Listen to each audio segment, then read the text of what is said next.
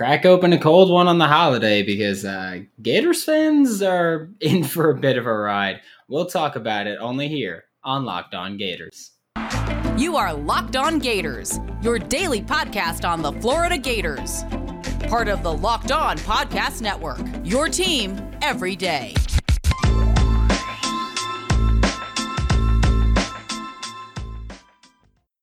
Hello, and welcome back to another episode of Locked On Gators, part of the Locked On Podcast Network, your team every day. Thanks for making Locked On Gators your first to listen of the day. We are available daily and free wherever you listen to the podcast. I'd like to thank LinkedIn Jobs for being the official college football recruiting sponsor across the Locked On College Network. LinkedIn Jobs helps you find the candidates you want to talk to faster. Post your jobs for free at linkedin.com/LockedOnCollege. Terms and conditions apply.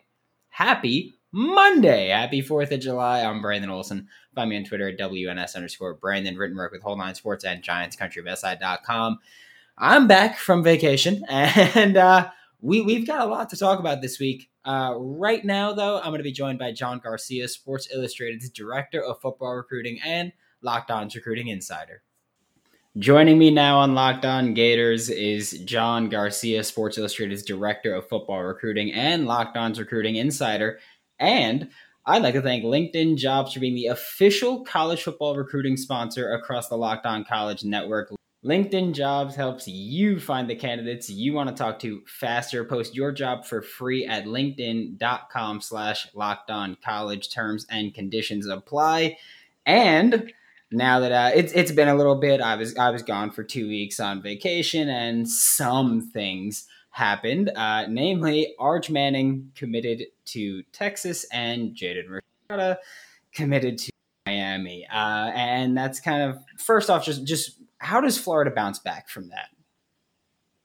Well, look, this is big boy recruiting. I mean, I think everybody understands that you have to have a recruiting board, and those dominoes are going to fall when they fall, and you've got to be ready to replace them if it doesn't go your way. And that's certainly at the quarterback position where Florida is right now. So, you know, there were other prospects that they had their eye on. A couple of them could still be available later in this cycle, but surely it would be naive to admit that anything other than a miss here is what happened. It hit harder because, you know, a couple days prior, 7 days prior, it looked like Florida was the A&M, the top threat. Then he pushes the decision back, and Miami gets that final official visit. And really, even before he was done with the trip, we had confirmed, hey, this is now a Sunshine State battle with Florida and Miami being the top two. And then obviously Miami wins out there in the end.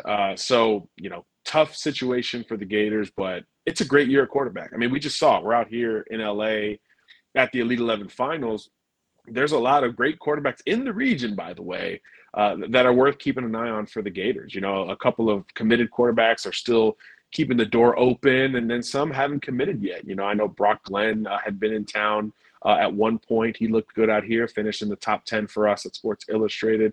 And then you wonder with some of the committed ones who have taken visits, like a Chris Parson, who's already visited Mississippi State. He's already visited SMU, despite being committed to Florida State. You know, he becomes a little bit more interesting as other schools look to potentially get him on campus. You wonder if the Gators can get some traction there, or if they're interested there. And there's a couple other quarterbacks that are committed, continuing to take visits. So I do think there is some room here to move forward. But yeah, it looks like as more time goes on, it's going to have to be flipping a quarterback as opposed to winning the recruitment on the front end. A little harder to do. But again, if you're at Florida, you're in the SEC, that's part of the game. You've got to play the flip game on both sides. And I think at quarterback, obviously, it's harder, but there's still time here to get this done before the season begins, because that's really the window for when quarterbacks want to come off the board. Yeah, and how kind of difficult could it be for Florida to add any quarterbacks at this point? Because we saw Arch, of course, didn't even end up taking the visit. Jaden went to Miami. How difficult could it be for Florida to kind of nail these quarterback recruits in without someone on staff that's really an established quarterback developer? Like, we don't have someone where you go, well, we don't have Jimbo, where it's like, well, I get quarterbacks into the NFL. So how difficult is that for Florida? I think it's extremely difficult, especially because we're in the middle of a dead period right now. So even if you are interested and the kid is interested, it's not like he could jet over to Gainesville and really start to build that relationship in person. So I do think the timing of all of this is going to be critical for Billy Napier and company to cast the right net here going forward. I do think that the dead period allows you time to sit back and evaluate, maybe go back to the 2021 tape and then update those evaluations with the 2022 offseason that we're in the middle of right now, where these kids have been all over the circuit, camps, combine, 7-on-7, spring football a couple months back as well, and try to identify those guys who are trending up the right way. Again, I said it out here, 17 of these 20 quarterbacks were committed, but 3 or 4 are considering potentially taking visits here going forward. So you jump into that pool and you kind of see where the interest is reciprocated. And if it's not, you also have to have the self-awareness to move on from a prospect. But there's no doubt that it's pretty much crunch time for UF quarterback recruiting right now. So other moves can and probably will be made in short order. As the sun comes out and small businesses are back in business, LinkedIn Jobs makes it easier for you to grow your team. LinkedIn Jobs helps you find the people you want to interview faster and for free. If you've never used LinkedIn Jobs before, I highly recommend it. I've been on the receiving end of it, and that's how I got my last job before I joined Locked On. I had a great time there with simple tools like screening questions that make it easy to focus on candidates with just the right skills and experience so you can quickly prioritize who you'd like to interview and hire. It's why small businesses rate LinkedIn Jobs #1 in delivering quality hires versus leading competitors. LinkedIn Jobs helps you find the candidate you want to talk to faster. And did you know that every week, nearly 40 million job seekers visit LinkedIn? Post your job for free at linkedin.com/LockedOnCollege. That's linkedin.com/LockedOnCollege to post your job for free. Terms and conditions may apply. And now just flipping over to the rest of the mayhem that was the past 2 weeks for Florida football. The public perception and the national perception is Florida is getting absolutely, I know the Twitter phrase is getting stuffed in a locker on the recruiting trail right now. But in reality, within a week, Florida added 4 4-star players, including one flip because Isaiah Nixon was a Central Florida commit, Sharif Denson, Jacksonville, and Gavin Hall now. They're also in on more players than that previously, we wouldn't have had a visit even coming from Florida. So what kind of goes into recruiting in terms of how the public perception, the national perception is Florida's floundering and to what's actually happening? Yeah, I think that whole Florida floundering thing just had to do mainly with Rashada. I think that was more of an isolated case. Everyone knows, look, you got to get a quarterback in this class, and there was so much traction. 2 visits in 10 days, including an official before that early commitment date of June 18th. So at that point, there was such an expectation that Florida was probably going to solve, the biggest question mark of the entire offseason. So then when that doesn't happen, it almost doesn't matter what else happens, right? You can get a Sharif Denson, who a lot of people thought A&M had traction for. You can go flip a UCF commitment, who's very good, by the way. You could bring in a local blue-chip recruit like a Gavin Hall, but again, if it's not the quarterback, it's just this kind of thing that's it's unsatisfied almost, and that's not true. The perception says that, but it's not always the reality, and I think that's a good reminder for Gators fans at this point. The defensive recruiting looks good. I think even with the targets that have yet to make decisions and here going forward, you feel better about the defensive targets in general, right? I mean, the Osceola trio that's coming off the board in July, you're going to factor in for them extremely heavily. Obviously, Cormani McLean is still out there. I mean, there's a lot of defensive traction potentially ahead for UF. It's more about that quarterback position, though, when you talk about perception. So I think answering some of those questions will start to reverse that to a degree. But overall, things are looking pretty solid for the Gators heading into July, where it's going to be really busy. A lot of kids are coming off the board kind of all over the field. So you wonder, where Florida will pick up some nice perceptional wins on the trail in the process.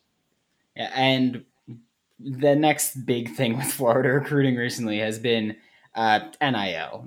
Florida, we were one of the first ones to open up the Gator Collective, with that being one of the first, of course, collectives, obviously, where people can help Florida be contenders and competitors in the NIL space, then so far Florida has fallen quite behind compared to other schools. And then now things are getting messy with the lawyers just getting into Twitter beefs over here and maybe admitting recruiting violations somewhere along the way.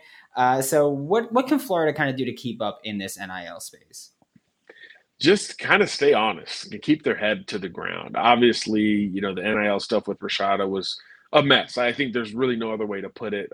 Nobody benefits from anything like that. And we saw Jaden out here. I mean, the stress he had that he was carrying day one, you could feel it. You could see it in his body language. And that's not fair to him. Of course, they've denied any involvement in that regard. So I just think there was a lot of irresponsibility on all sides, whether it's the folks who were quoted or the folks doing the quoting who do take some of this responsibility in my mind, just kind of a mess. But again, you go back to perception, right? That's what you talked about earlier. Perception gets affected by that, especially, I mean, my gosh, if you're on social media as a Gator fan, it's like you're getting attacked right now. So that stuff will all die down. And I do think overall the Gator Collective's longstanding group, tenure will start to correct itself after this kind of damage control phase is behind them, which I do think comes sooner rather than later. So I do think that Florida is going to be able to hang with the big boys in this conversation. We just saw, I believe, on Thursday, a reinvestment into the football funding department. So it's kind of, you know, rolling up in all angles right now in Gainesville. So it's just a matter of securing all those funds and getting those implemented and organized. And then you move forward with kind of a, no pun intended, a collective approach to doing it the right way. But I think that's the key for everyone right now. There's a whole lot of conversation about the negatives of NIL, especially as it pertains to recruiting. So I just think keeping your head above water at this moment is probably as critical as anything else. And I just, out of curiosity, I'm not even sure if you would know this, but I figured I'd throw it out there because it just came to my head. But do you know what the punishment would be if the Rashada claims were true, and strictly in terms of Florida's side of things? I'm not so sure. You know, I think when you talk about what the NCAA is going to do relative to one school versus the next, it could be a totally different punishment, even if the case is similar and has precedent otherwise. So I do think that, you know, trusting the NCAA in any way, shape, or form when it regards to punishment or timing, that's like their two weakest, you know, elements going forward. So, yeah, I mean, there's elsewhere in the SEC, you're seeing a lot going into the weekend as well about this at a certain school in College Station. So I don't expect a whole lot of resolution one way or the other with these claims, especially because, whether the journalism was responsible or not remains to be seen. But it was a one-source story. So it was really not vetted well or corroborated otherwise. And I do think that kind of keeps everything neutral before it becomes a bigger issue. So unless other folks start to step forward, it's pretty hard to peg everything from one person's opinion, especially when it sounds like there was an agenda at play there, which I think is fair to say. I think the Florida Gators will win 6 games this season. Right now on Bet Online, the Gators win total is set at 6.5. So I think it's going to be a good year. Bet the over. I think it's going to be a bad year. Bet the under. Simple as that. BetOnline.net is your number one source for all your betting needs and sports information. I've been using BetOnline for years now. We're coming up on 6 years now, actually. It's been a long time. We've been in this for a long time together. And it's got so much, not just football, not just basketball, baseball, not even just sports. You can bet on reality TV, award shows, politics. The stock market you could bet on, which just bet that's going to go down. That's all you got to do. Head to the website today or use your mobile device to learn all about the trends and action. Check out Bet Online. It's where the game starts. And now to wrap up today's show, we're talking a bit more about specifics here, and that is that there is one big offensive lineman that we love here, and he is announcing his commitment. This is coming out Monday. We're recording Friday, so he's committing today, essentially, for when you're listening to this. But Francis Maligo, IMG Academy, what is the latest on him from your front?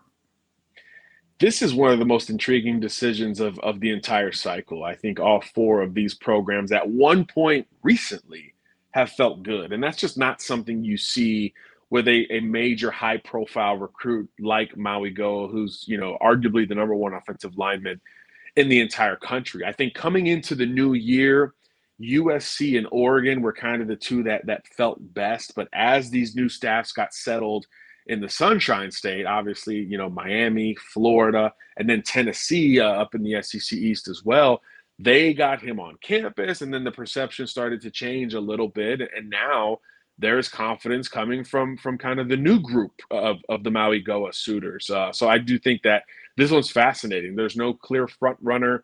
I've seen buzz from Miami in the last week. Tennessee's the last phone call I got on this kid. So this thing has really pushed in different directions. Obviously, is at IMG Academy, where Florida has made up some ground here lately, which is certainly a relief for that UF fan base. But yeah, I mean, he's liking what he's seeing in Gainesville as well. He's taken, I believe, 2 or 3 trips this year up there alone, obviously the closest school there to IMG Academy. So again, at different points this year already, we've seen Francis kind of lean in to one of these programs. At the very beginning of this, I was told, hey, going to be tough to beat USC here. You know, he knows those coaches best because all of them were recruiting him at their other schools, and then they all came to USC with Lincoln Riley. So I do think that, you know, that West Coast hometown or home field option will resonate with Maligo. But all the recent buzz I'm hearing, Brandon, is more with these 3 schools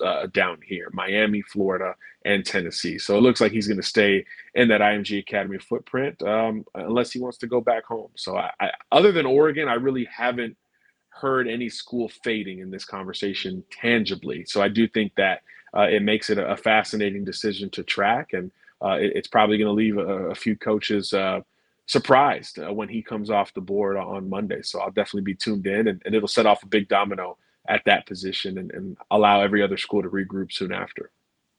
Anyone but Miami. That's where I'm just anyone but Miami. And then now flipping to the defensive side, you know, Florida in the past week or so, they missed out on Grayson Pop Power. They missed out on Samuel Mosigo. And, I mean, it's starting to look a little thin at linebacker for Florida here. And so who are some of the better linebackers still reasonably even available for Florida?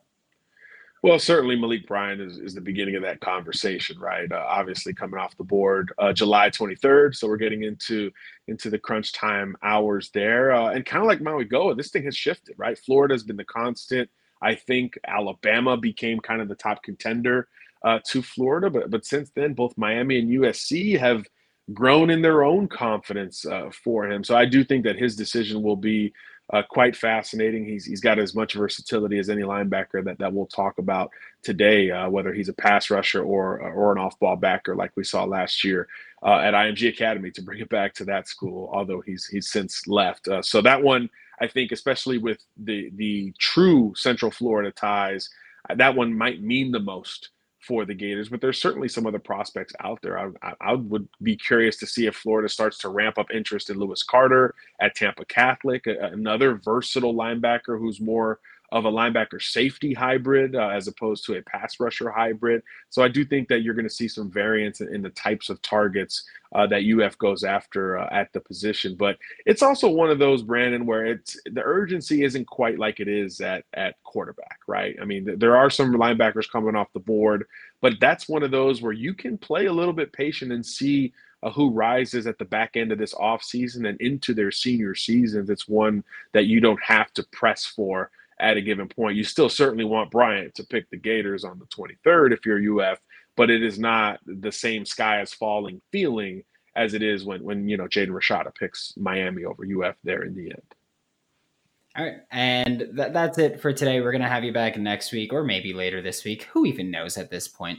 We'll just figure it out. But thanks for coming on, John. Make sure to catch him with Sports Illustrated. He's the Director of Football Recruiting and Locked On's Recruiting Insider, and find him on Twitter at JohnGarcia_JR. Thanks for having me, boss. Thanks again for making Locked On Gators your first listen of the day every day. We are available daily and free wherever you listen to podcasts. And we're back We will be back tomorrow to talk more about recruiting and just what's going on with the Florida Gators program. But thanks for sticking through my vacation. And it's over now. I'm back home and we're going to have some fun with it. Now make your second listen Locked On SEC. Chris Gordy of Sports 790 does a fantastic job of covering every SEC school, including your Florida Gators. For Locked On Gators, I'm Brandon Olson. Don't forget to follow me on Twitter at WNS_Brandon. Find my written work with Whole9Sports, that is WHOLENINE Sports, and GiantsCountry.com, and I will see you all tomorrow.